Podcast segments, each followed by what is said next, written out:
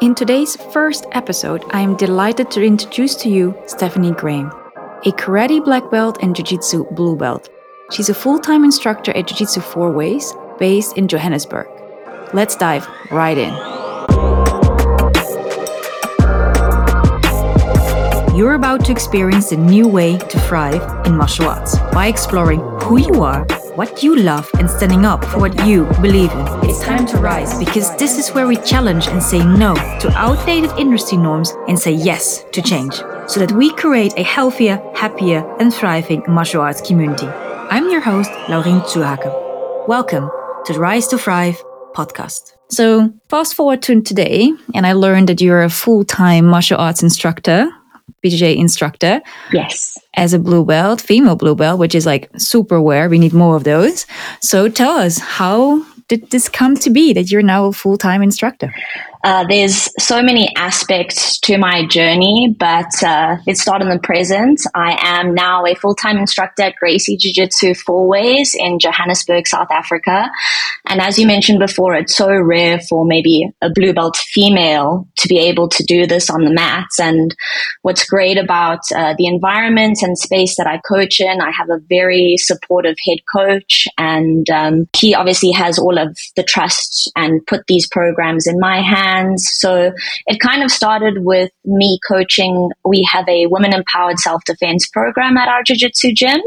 So we're part of Gracie University. Their headquarters are in Los Angeles and they developed this women empowered self defense program. And that's kind of my passion project and uh, where I feel the most within my power is like uh, building women's confidence and uh, really seeing how they grow on the mat. But in addition to that, I also coach our bully proof programs, so our kids classes and our co-ed programs with the master cycle students and just more of a sports jiu-jitsu aspect as well. So yeah, that's kind of present day what I'm doing at the moment. Lots of jiu-jitsu every day, which I absolutely love. So that are also mixed classes, right? So you do not only women or kids, but also uh, all genders. Yes. We have kind of two programs when it comes to Gracie Jiu Jitsu. So, any new starters that come into the program, we have what we call our combatives program.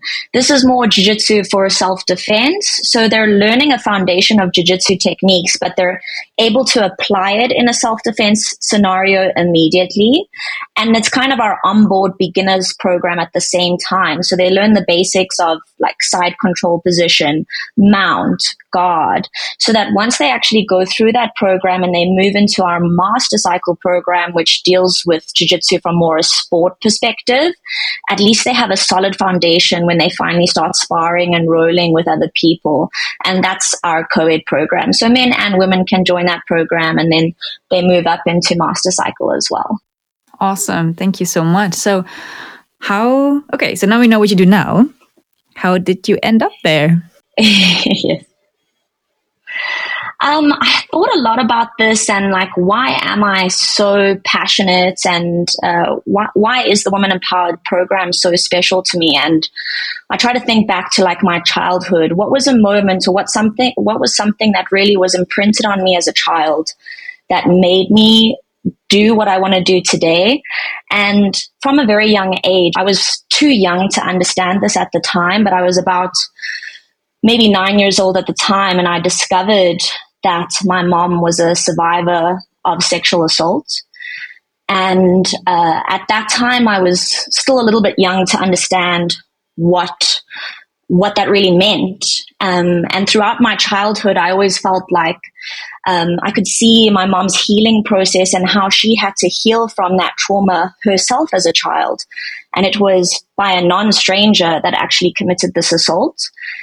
And I guess that really left an imprint in myself as a, a young woman or a child. And I, I always wished that I could protect her or, or, help heal her. And maybe in a sense that kind of growing up with a mother who was a survivor of assault, um, this really kind of led me eventually into the space where I am now able to give women that confidence and provide them a space where they can find their voice and and boundary sets and feel like they are worth defending. And I guess in some sense, like that is what slowly put me on the path to being who I am now and being the head coach for our Women Empowered program that is very powerful. Like it's already traumatic when somebody, of course, themselves go through it, but there's also a lot of studies done on people that witness it, maybe not even directly, but like the aftermath when you're kids that you just things, as you say, that you don't quite understand, but you do feel things, you do notice things. So I can totally understand that you're like, I don't want this to happen to her again, to me, nor anyone else. I think that's a very powerful why why you want to help women to find their confidence, their competence, um, so that they will hopefully never become victim, or if so, that they have tools to work with.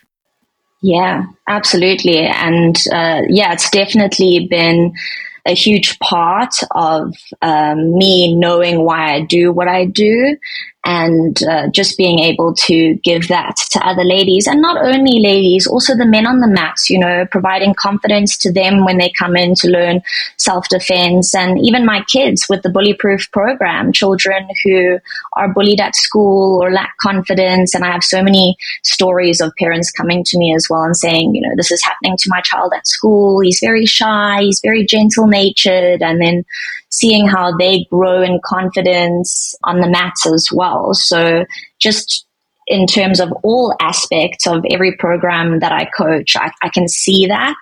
And it really inspires me and uh, makes me feel quite emotional, really. It does. I think, like, um, I always learned that when your why doesn't make you emotional, the why is not big enough or it's not your real why. So I think the fact that you get emotional about talking about it, then you know, you know, this is this is you. This is your why. So so tell me so when people come to you for instance a kid being bullied or a woman that may think like how i experienced this and this. I want to learn how to defend myself um, how do you help students that come already with trauma or with you know some struggles? Um, so as we talk about, uh, and this is kind of where my desire to understand more about trauma and how it impacts the body and also psychologically, this also was what geared me towards the trauma informed approach to coaching mixed martial arts. Because if I just backtrack a bit to when I was a student myself in the Women Empowered program, and at the time my head instructor was leading these classes, and uh, him and I did a seminar. So every few months we do a free self defense seminar where any lady from beginner to wherever they are, whether they've ever done a martial art before, they can come and we give them a few techniques, but more uh, self defense mindset and philosophy. And I remember going to my first seminar, and one of the techniques, uh, the ladies uh, kind of not had a flashback, but maybe had a trigger or a bit of a panic attack on the mat.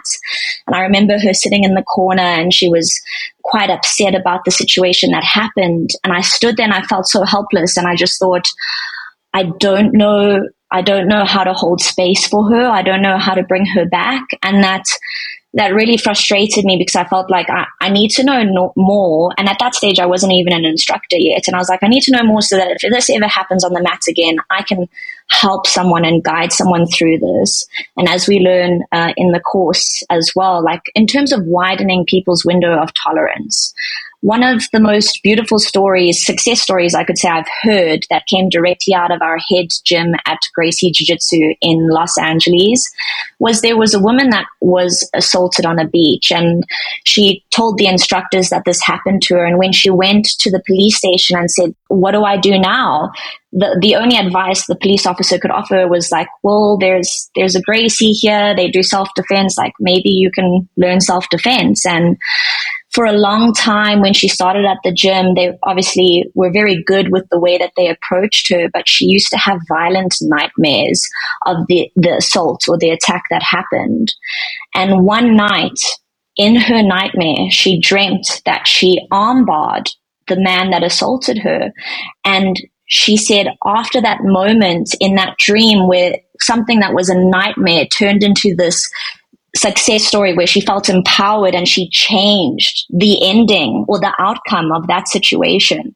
She never had a nightmare again. And that's kind of what I try and do on my mats as well. Is if I have ladies who um, maybe have experienced a situation or scenario, we obviously have trigger warnings. I now have the tools and techniques that I need for regrounding anybody or just really guiding them through the program in a way that they feel safe and are not re traumatized because many positions in jiu jitsu can be very triggering.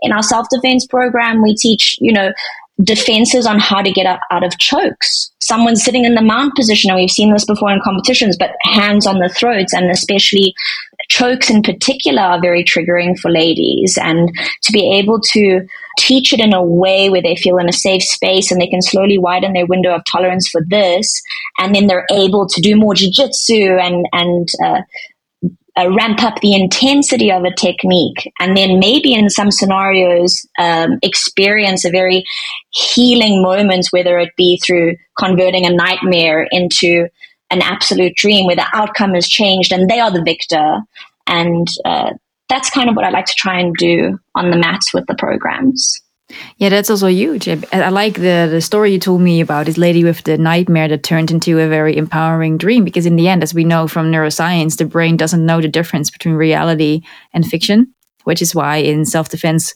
courses, when you replay a specific scenario, could be something that they experience, and you know when it happened, they were the victim, but this time they are the victor. That can completely change kind of how their brains are wired, and I think it's so it's so amazing how we in some ways can hack the brain sometimes also for good in terms of that when the brain doesn't know what's real and what's unreal you can of course play with that so i find amazing that her found newfound competence in being able to armbar and in her dream she armbarred the aggressor and it just set her free because she knows i can i can get out and i think that is just so empowering i think martial arts when done well of course can can be indeed so empowering so tell me, like, what? Why do you think? Because you already touched upon that many BJ positions can be absolutely re-traumatizing for people. Why do you think that coaches should all understand trauma and how to um, you know how to deal with it because there are also many coaches that say oh well if you've troubles with mount or if you've trouble with being choked then maybe jiu-jitsu is not for you. What would you say to these to these coaches?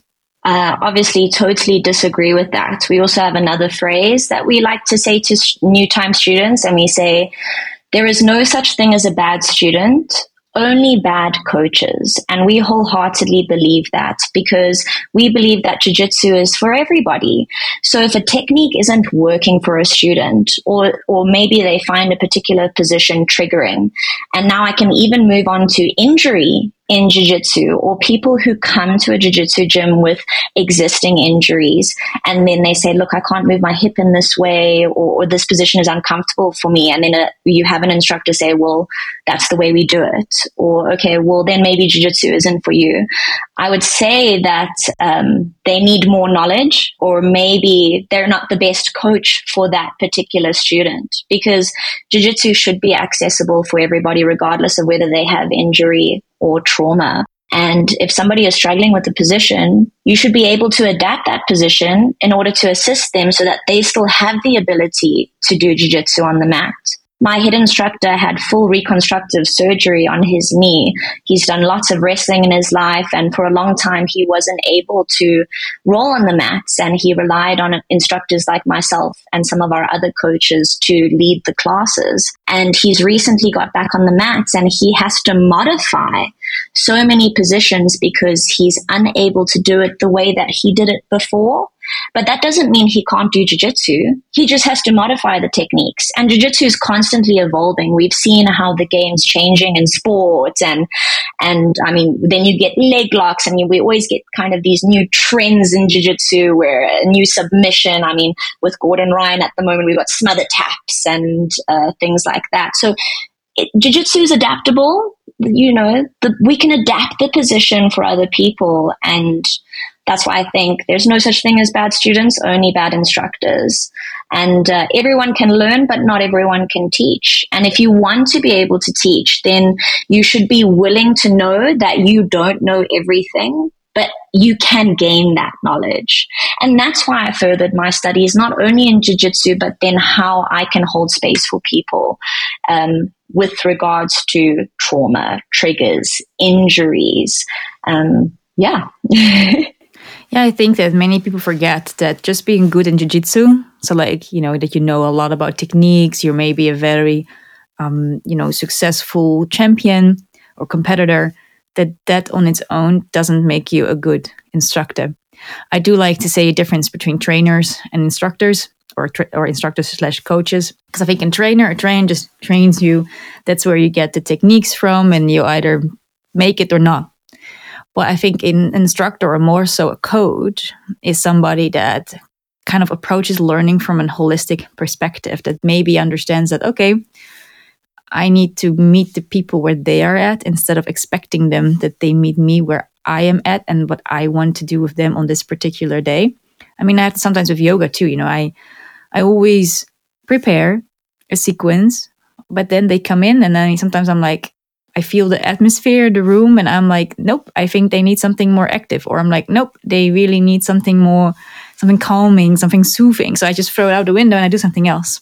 And I think this flexibility as a coach is super important. And also, as you say about physical injuries, mental injuries count too. So when we can modify training for somebody who cannot use the legs as much because of many uh, knee operations, we should be able to do the same for people with mental with mental injuries. We should also be able to tailor make, so to speak, the classes so that they also can train hard.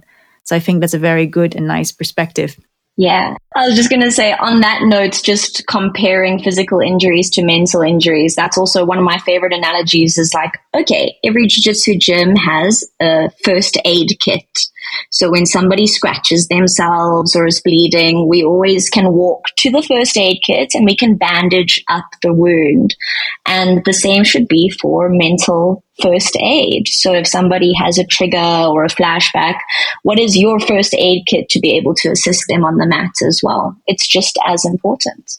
It really is because there's so much you can do right and wrong, right? Both with physical and mental injuries. And as you say, it is knowledge and then, of course, applied knowledge. But it is indeed not something that is super hard to get. I mean, of course, as you know, you're a graduate from our program, the ThriveDrive method, where we go dive deep into what is trauma, the neurobiology of trauma, but also personal development. Because when you know all there is to know about trauma, but you cannot apply it, you know, you're not approachable, like people don't dare approaching you, or maybe you have your own limiting beliefs obstructing you becoming the, you know, the coach you could be. It's hard to still be trauma informed. So I think really like becoming a teacher, an instructor, a coach, however you want to, that is a whole different skill set apart from, of course, that you need to become good in techniques and you need to understand, of course, jujitsu, because otherwise you have not much to teach. But apart from that, you also really need to learn how do people learn? How do people maintain knowledge? How, indeed, when they have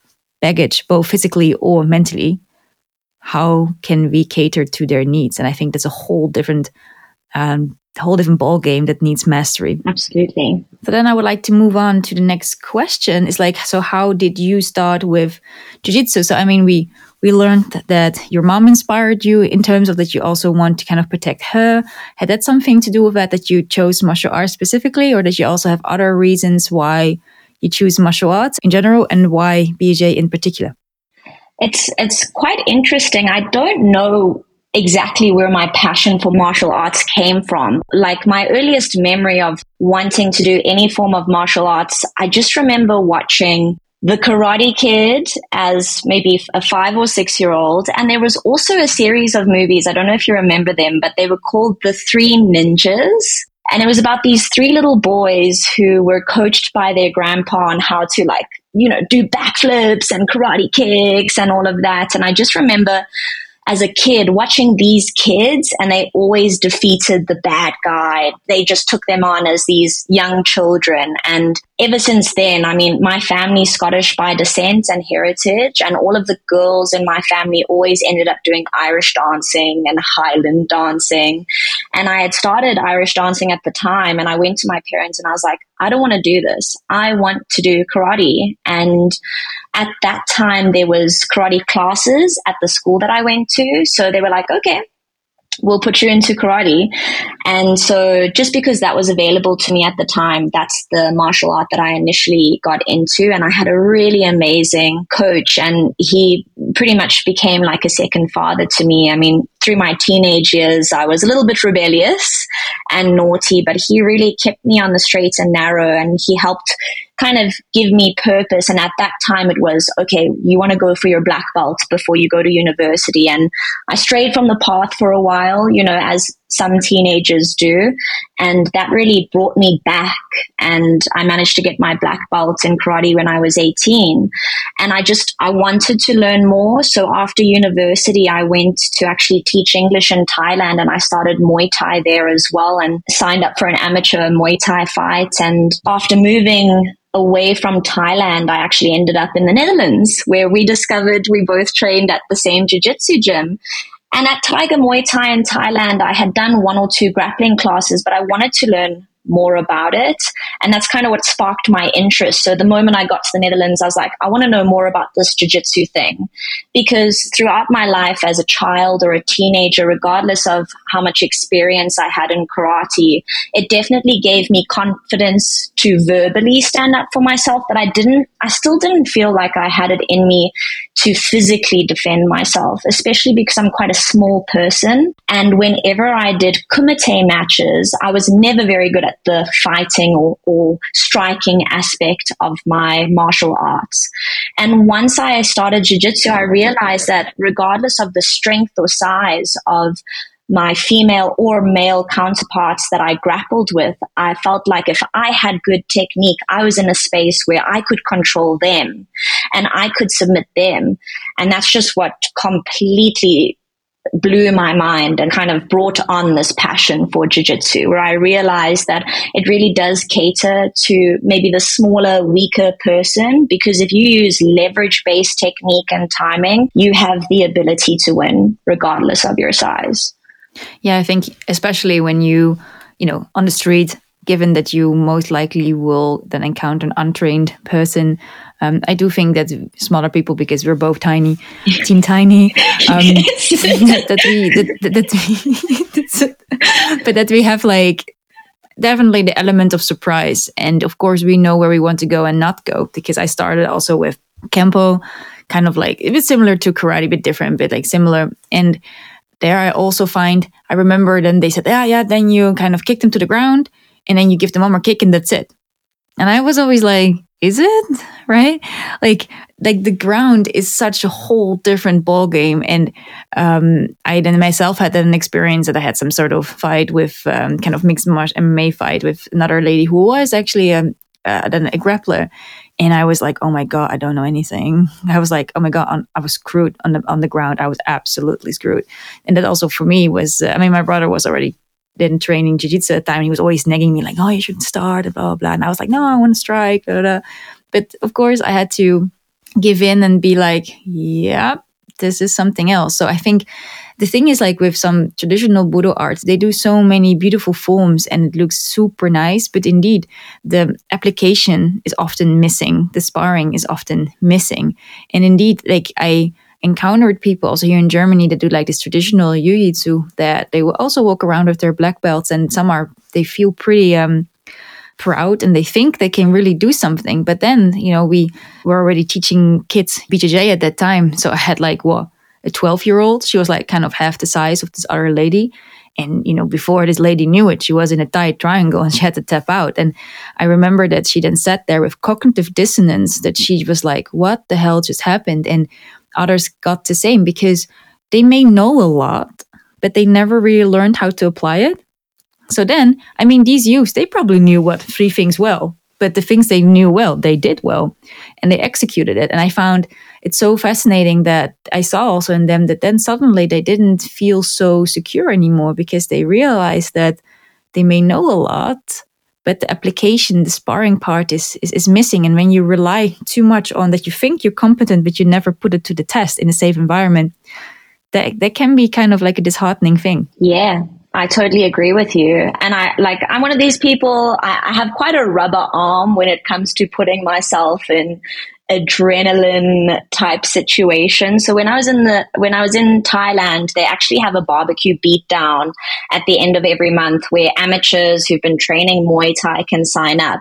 And there's not really a weight class. People sign up and they write down their weight so that they can match you up as close to your weight class, more or less. They're kind of like, we're going to eyeball this and see how it goes. And I remember being one of the only ladies who signed up, and the other lady that signed up was about 20 kilograms heavier than me. And I was quite big headed at the time because that counts. Yeah, it really does count.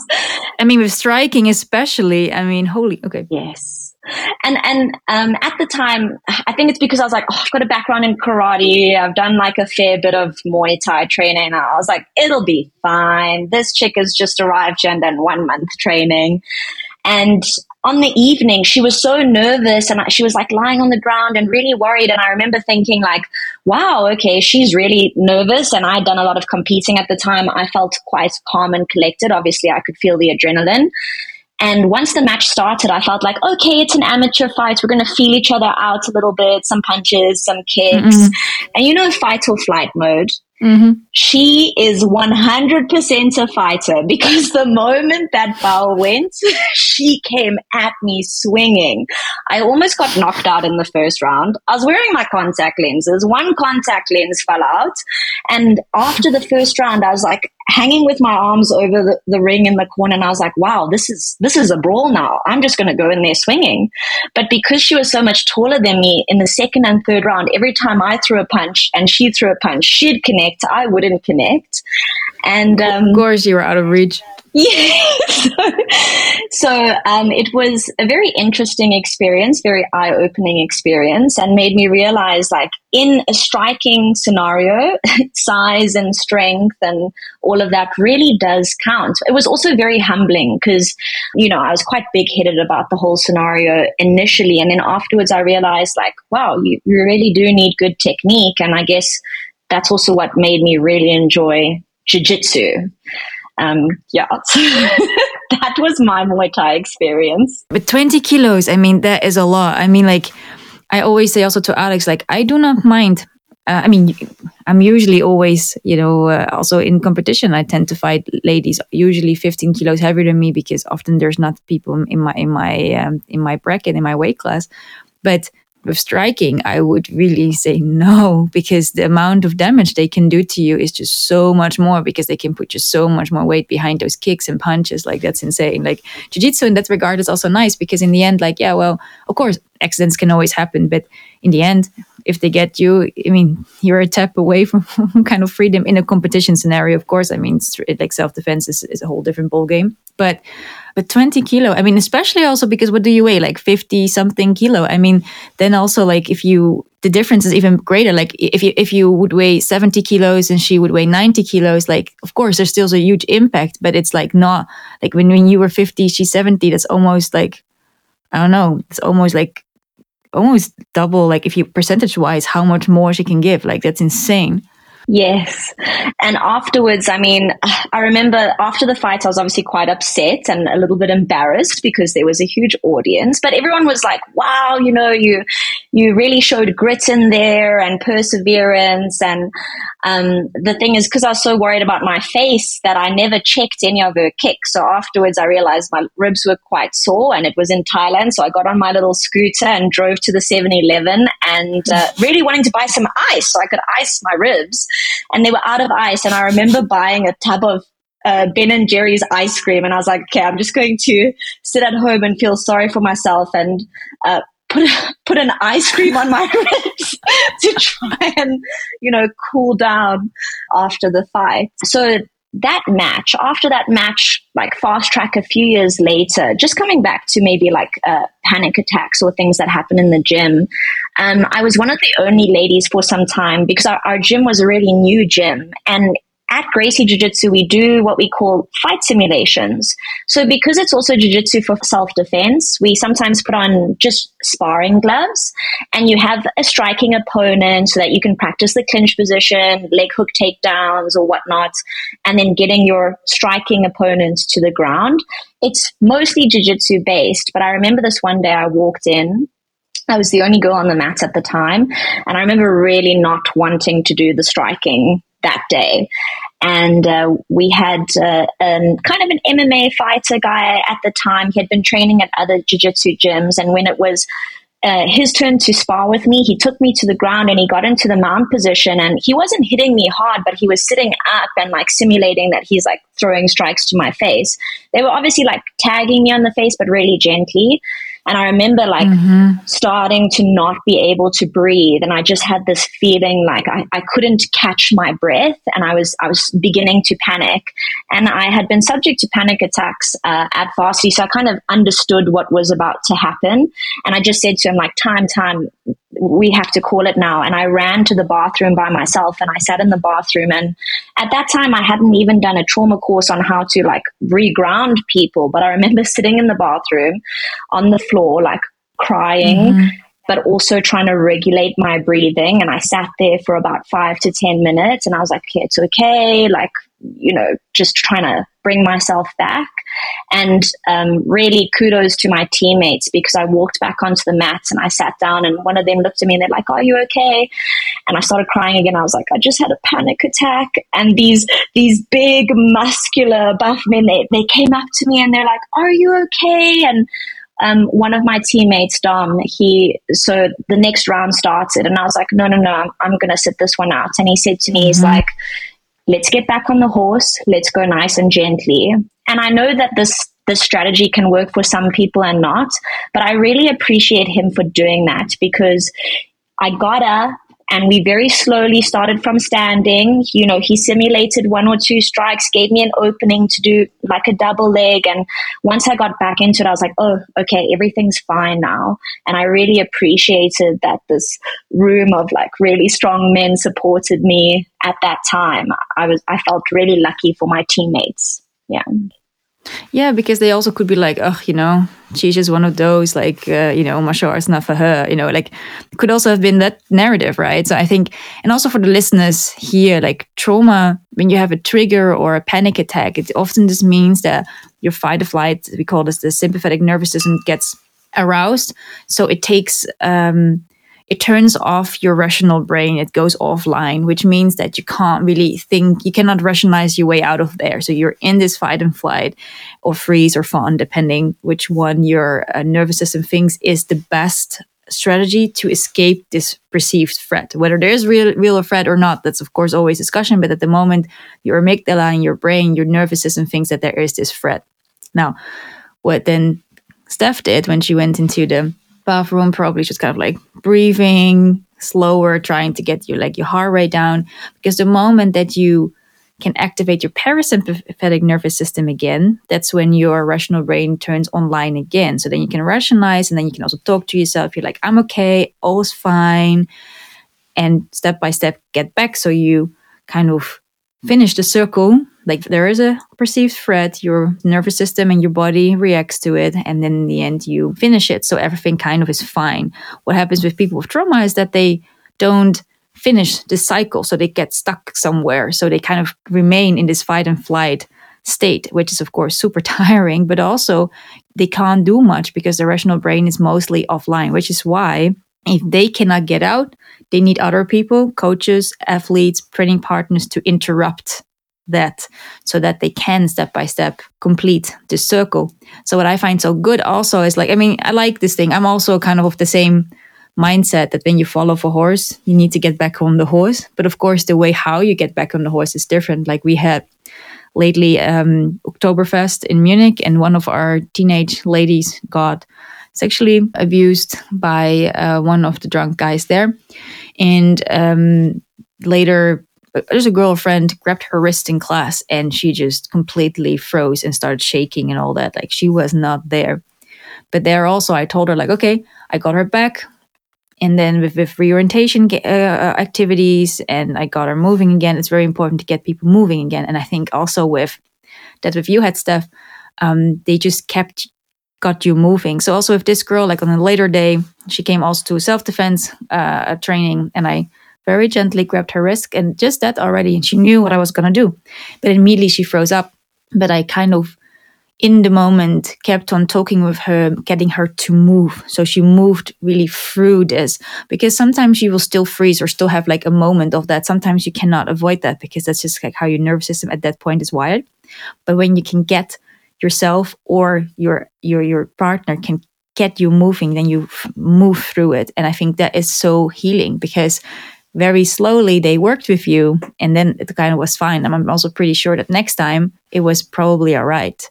For one, of course, they will probably pound you less and they will just, you know, a bit more. They understood that they had to recalibrate and just increase that all a little bit. So it was for them also a good learning moment. So I think that was really a beautiful example. Yeah. And uh, um, I guess that's also what inspired me to want to know how to deal with that more because I had that experience myself too. But I was very lucky with the general ethos and uh, culture at the gym. The, they really did support me in that moment.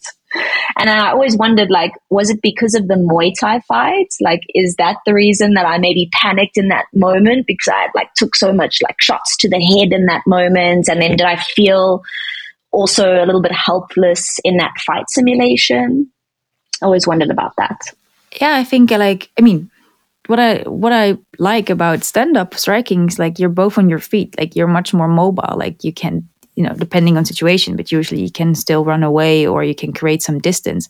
But when somebody's sitting you on the ground, I mean, like you are not so mobile anymore. And then when they also rain punches on you, it's like a completely different ballgame. I mean, it's like this this typical this topos what they always say you know everybody has a plan until they get punched in the face we also often in jiu-jitsu we also add sometimes gloves not hard but just like please know that they are there. Like, and you will have to protect your face, which opens up other things like an armbar or something else. Like, and um, it, it completely changes the game. And to also to our guys, uh, when we also have our sport jiu-jitsu classes, when we do something with guard pulls, like I'm not a guard pull fan, I like takedowns and all that sort of thing, but I do tell them like, when you like it, it's fine but do realize this is really sports jiu-jitsu and i highly do not recommend this for self-defense. So we always make sure and sometimes also there we just add the gloves just to get things a little bit real again because then you also realize we had one time just for yeah for the ThriveDrive method we had a bunch of our kind of more like sports uh, com- competitors, uh, uh, teens, and I asked them that I could just film that. We did just a few exercises that I wanted to film so that we could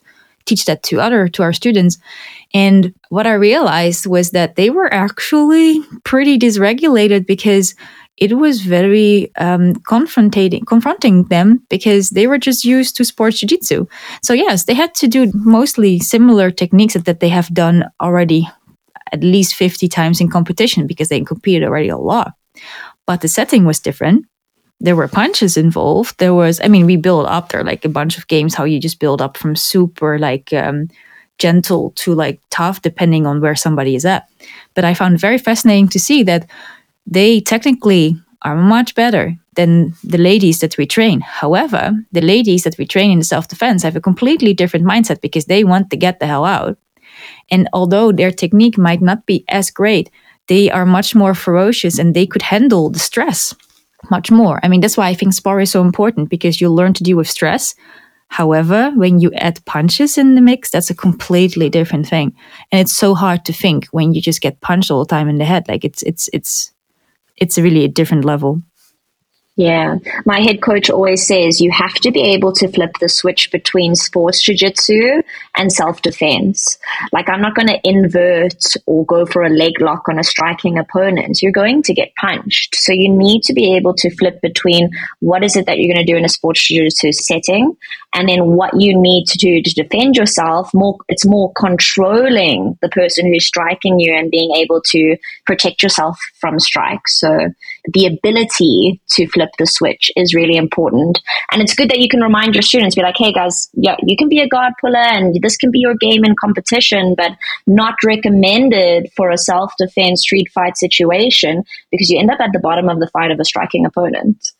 Does your coach also say or give ideas how you can learn or practice to flip the switch? Because like it's um because we people like we many people come also guys i have now a bunch of new uh, jiu-jitsu guys and um, I we just did side control and I was bottom and I just framed a little bit my arm against the throat to create some distance and he immediately was like oh my god why that's so much pressure right even though it really like wasn't like for them, yes, right? But in a few weeks or a few months, they would also be like, "What? I found that."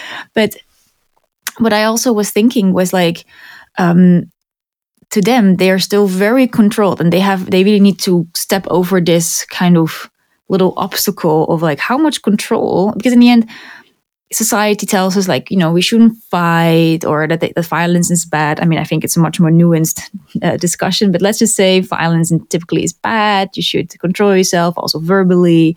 But then of course when you're taught this how do you know when you're actually in a dangerous situation how much self-control is then actually appropriate? Because there are moments where you should definitely let go of quite a lot of control you actually have i mean you can still when you are trained you can still of course try to get control of the situation. But I mean, we all know, like in the real street defense, self defense situation, like it's it, it's there are no rules, right?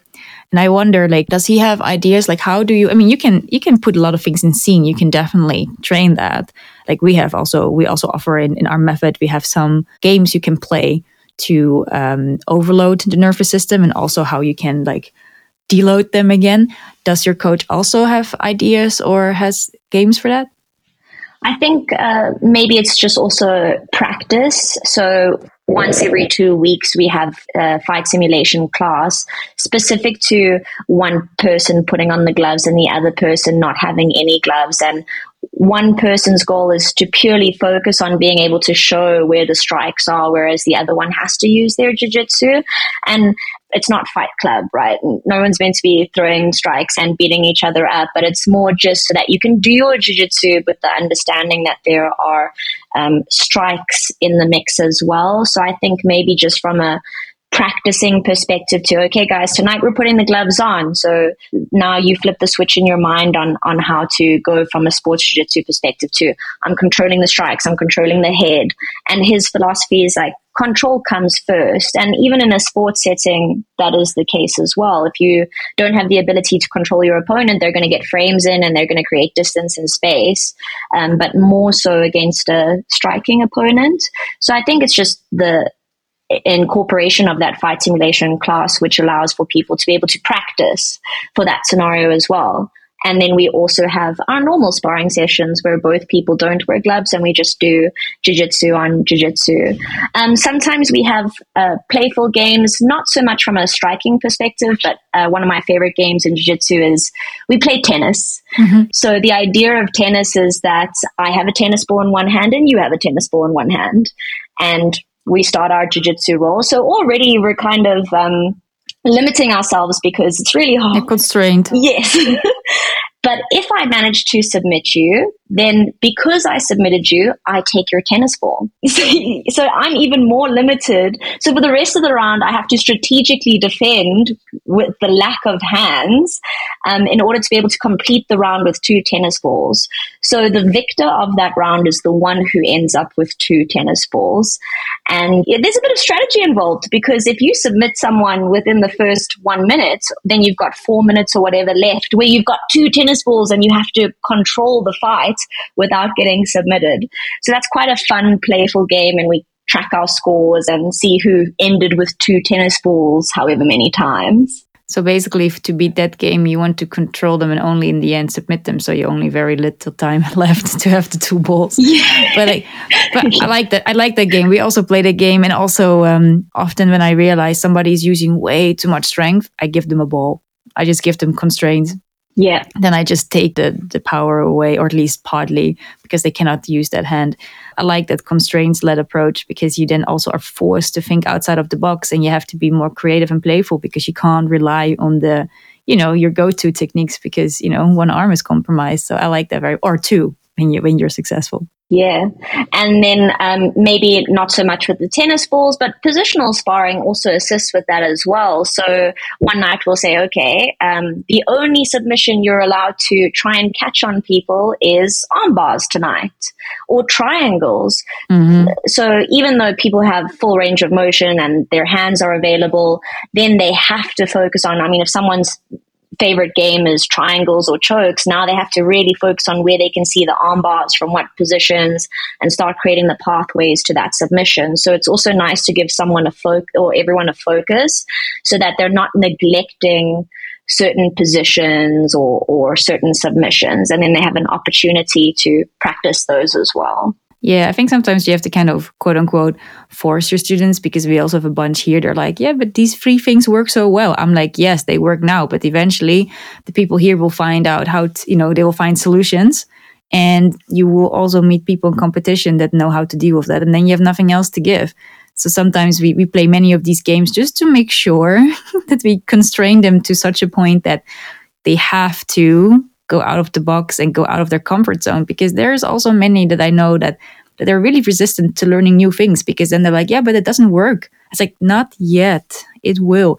And still, I often remind them there are, I think, from white, blue, purple, at least these three belts, you kind of need to learn everything there is to know. I mean, you can't, but like, you know, you have to kind of try out everything that, that somebody, whether it's the internet, whether it's your coach, whether it's a seminar, or whatever, even if it is not going to be your favorite technique. Because I, learned things that I have very short arms, and there are some like a loop choke is for me hard to get. I mean, once I get it, it's tight, but it's hard for me to get my arms all wrapped around the necks. However, I also have a few very skinny um, practitioners with long arms, and they can just slap it up so easily, like they surprise you. So I'm also like, as a coach, I need to know it and I need to know it well enough that I can teach it somebody else, even if it's not my my thing that I would use in competition or sparring necessarily, but I need to know it. Also, because if I spar with somebody who is my weight class but just different body type, so I'm a bit like shorter and they are like skinnier and like taller, that I need that I can understand what I can can expect, can anticipate that probably techniques like that, they might do that on me because that might fit their game very well. And we always try to make sure that people don't get too set in their ways, that they adopt more like a growth mindset and not a fixed mindset. So I think therefore these games I think are just so great because also the stakes are low. So it's not super competitive. So because when people remain playful, then you get in positions you never were before that you're like, okay, I don't know what to do. I've never been in here. Let's find out. Whereas when stakes are high, people tend to, you know, ego egos all pop up and then they tend to just go for their three things that they do well. So no, I think that's great. I think that's really great. Yeah, exactly. So let's turn a little bit back to your role as a trauma informed coach because you're one of our graduates have you noticed differences, or had did you have uh, occurrences now ever since you learned how to be trauma informed, how to hold space, how to interrupt if there if there was a trigger or a panic attack? Do you have any examples that you want to share that are also our listeners, like maybe they experience similar things and you can guide them through like what you did and, and what worked and why? Sure. Um, one of the most empowering things about being a female instructor and being so supported by my head coach is I feel like I'm in a space and in a position at the gym where I have the ability to make a call on a situation or scenario. And um, I, I did have a situation between two students where one approached one in isolation just outside the parking lot of the jiu-jitsu school, but it was very a very in, inappropriate a situation that occurred and left my one student feeling very anxious about coming back to the gym and I remember the one day they came in and I could see that they were getting worked up and upset and I removed them from the gym and I was able to reground them with breathing exercises and just get them to a space of calm and safety where they could open up to me about what had happened. And I had to make a call that day. I stood there and I, I, saw my students and the inner turmoil and confusion about being approached and feeling unsafe and uncomfortable. And I had to make a call that day. And I was like, I cannot have this other student come back to the gym and continue to roll because at the end of the day, jiu-jitsu is an extremely intimate sport. So if someone's going to be inappropriate, how can you allow them back into the gym where they are going to continue to roll with other students in very close proximity if this is something that they have done? And I was really lucky that day because I went to my head instructor and I said, we have to ask the student to leave. We can't have someone like that on our mats. And this is no longer going to be a safe space for the person who approached me or who I talked to because if that other student is around, then we're allowing them to be there. And he, I had his full support. He was like, you do what you need to do. And I sat down with that person and I said, listen, this is what's come to my attention. It happened, you know, outside the parking lot of the gym. And unfortunately, I, I can't trust you with rolling with any future students. So you can't be a part of this gym. And I felt really empowered. I felt like I made the right decision. My student felt relief when I said that this person is no longer going to be at the gym. And I do not think I would have had the confidence, the tool set, or the ability to approach that scenario and set boundaries and put my foot down um, actually if I hadn't done the course because it made me realize what is appropriate at a jiu-jitsu school. It also assisted me in how do I reground this person who's in turmoil and confused and felt like it, it was their fault that they were approached this way. And I, I was furious, but at the same time, I remained calm and I was able to, for myself, verbalize and be able to be confident and set a boundary there. And I felt so powerful. I felt like I felt like I had done good for my gym, for our culture, for our ethos. And uh, that was like a really special moment in my growth as an instructor. Also, daring to have the uncomfortable conversation because that's one of my um, criticisms to many other coaches out there that are like, oh, you know, I don't want drama. But I'm like, but when you avoid drama, that's how drama is created or goes way way out of line. Um, and I think also like if if people think, oh, you know, I'm so badass because you know I'm a martial artist, instructor, blah blah. But if you do not dare to have the uncomfortable conversations, how badass are you? Because that's the most difficult thing. I mean, everything is fun and games when people are happy, everything runs well, everybody behaves well. But what if somebody doesn't and somebody does something really highly inappropriate? So I think it's also you should be proud definitely for daring to do it and also handle it in a calm manner and indeed that you kept the other students safe because that's of course the other question. Do you want to avoid drama so much that um, that person then stays but therefore many other people leave? That kind of like you lose in the end more members? Because if you lose one but you keep the majority simply because you create a safe space i think that should be a no-brainer. But of course you need to stand in your own power and be confident in yourself and your ability and of course I mean, you have the backup of your of your of your head coach, like that you also have support that you can do the right thing. So I think that is indeed huge. And I think we need so much more of that because everyone, regardless of gender background, like we can make mistakes, we can do inappropriate stuff, but we do need to be called out for it so that we also can learn for it. And I mean, and back called out, I don't necessarily say immediately cancelled or all that, but if people don't tell you you cannot change it, if it's kind of like a minor thing, or indeed when it's something bigger that you say, hey, sorry, but then you should find a different gym because that is this is not in alignment with our core values. Yeah, exactly. I believe um, one for the greater good of all. And, uh, you know, for the longest time, I'm a gentle natured person and uh, definitely a people pleaser at heart. So having to do something like that was actually really difficult for me. But I felt, I felt like I had really accomplished something, not only for myself, but for my gym. And regardless, I mean, this was maybe a little bit more of a serious scenario, but as you mentioned, this can be with regards to anything that happens on the mat, on the mat etiquette, off the mat etiquette. It can be a minor misdemeanor, but you need to be able to nip things in the bud or de escalate something before it escalates. And that's something that I learned in that scenario. And as you mentioned, it can be a slap on the wrist scenario where you're like, hey, this isn't good etiquette at the gym. So can you please change something and and then you can give people a second chance and then there are other scenarios where on a case by case basis, you can say, listen, this was inappropriate and it's not in line with what we do here. So we're going to have to ask you to leave. Yep. I think it's so important because in the end, you decide, it's your gym. You decide what kind of audience you want to attract. You decide what your core values are.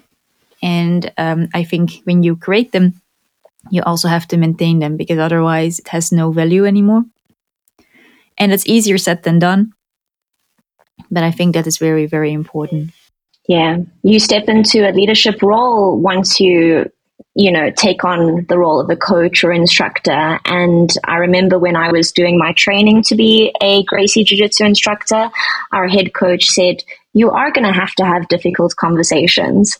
And only after that one did I realize, Oh, yeah, you're right. I'm in this leadership role. There are times where I'm going to have to have difficult conversations, but you actually you get better at them, and it, through experience, you learn how to handle them in a calm way where people actually understand maybe what they've done wrong, and they can grow from the scenario because a boundary has been set with them, and uh, yeah, you can maintain a really good uh, culture and ethos at your gym. Yeah, I think that's really great. So that is huge uh, growth on your part, and I mean, it, it's it's always growing. Like you're never done learning. But I think this is a huge, huge milestone. And uh, me also as your coach, I'm very, very proud of you. when it comes to to the trauma informed part, so I'm very proud, and I hope, of course, that um, the people listening here, like maybe they can think back. What are moments where you wanted to say something? Maybe also as a student to a fellow student. Maybe you saw um, somebody say something totally inappropriate to the other and you kind of wanted to say something but you didn't dare. Like think about that. Think about what kind of ways are there to do that. Like for instance like it doesn't have to be super confrontational. Like uh, what i also once had was that i heard one student say something to another student and kind of backing this person in the corner. I could sense that it didn't feel comfortable. So i just went there like hey guys what's up? What are you talking about? I just was there with my presence. So I wasn't even directly saying like, "What are you doing?" Like I would if I, you know. But in this some instance, we have to kind of learn and try out. Sometimes it's just like, like, "Oh, I have something to ask you. Can I come in?" That's also how you can kind of let somebody escape of situation. And always later, you can ask, "Hey, are you okay? What, what was going on there? Do you want me to do something?" They're like mini mini things that are not like a full blown war on this person, right? Um, sometimes I think that that when we talk about talking to people or calling them out that people immediately think it's so confrontational, but it doesn't have to be. It can also be very subtle. But I definitely think that we, you also as a student, um, you can do so much also for other people when you just kind of keep an eye out and just like, hey, what's up? What are you guys discussing? Uh, yeah. Or like, hey, I had a question for you. I saw you did this beautiful technique on me. Uh, could, could you show this to me? Like, there's so many ways to get people out of some uncomfortable situations. So that is the kind of the last thing. Then my last question. So, what is your favorite quote or question? That is like how we will always end our podcasts. this one actually came from the course itself and it's just resonated with me so much. But it's that transformation happens on the other side of fear. And I love that so much because whenever I sign up for a new competition or agree to do a podcast or commentate on a jiu-jitsu fight night I want to do it, but I always have this feeling of anxiety and fear, and mm-hmm. you know those um, those negative thought patterns. Am I going to be good enough? Am I going to mess it up? What am I going to do? And um, when I remember that quote, I'm like, you're feeling this, but afterwards you're going to transform and grow so much from this experience. So take it for what it is. It's okay to be nervous. It's okay to be anxious, but afterwards there's going to be this expansion that happens. And I, every time I feel that, I just remember the quote and then I get on doing what I'm doing. But I think it's also great if you have goals and you're not afraid, then they're not big enough. That's really like what I think. I mean, this year now I'm done with the ACL reconstruction kind of rehab. I mean, I still need more to do, but I will fight again in February. I start after three years because then COVID, then my ACL. And I'm also scared as hell. But it's a good thing. But look, I we even have it in our gis inside. There's the quote. Yay! You can see it. Yay! We have the quote inside our gis. So I always like it. I like it when people wash their gis or also with the parents when they fold them or the kids that they can always see like transformation or growth happens on the other side of fear. Because I think fear is good. I think it's a good thing. It keeps us safe. But sometimes it also means that it shows us the edges of our comfort zone. Then it's that's where you work on courage and resilience. It's because courage just means that despite being being afraid, you're doing it anyway. And I think that is really what fosters growth and how you as a person on and off the mats will just thrive. So, Steph, thank you very much. Do you have anything else that you would like to share to our listeners? Feel free to do so. thank you so much for this opportunity and being able to share a little bit about my backstory and my jiu-jitsu journey. And I look forward to seeing what else comes from this podcast. And I hope for the listeners that they learned a little bit uh, something about their themselves and um, their own journeys. So yeah, thanks for having me very welcome. I'm very happy and delighted to host you. In the notes, in the show notes, you will find how to contact Steph. If there are any people in the Johannesburg area, definitely check out Jitsu Four Ways. I'm, i think, do you also have courses or is like only regular training? Do you also have like, like a few week courses? Do you have that too?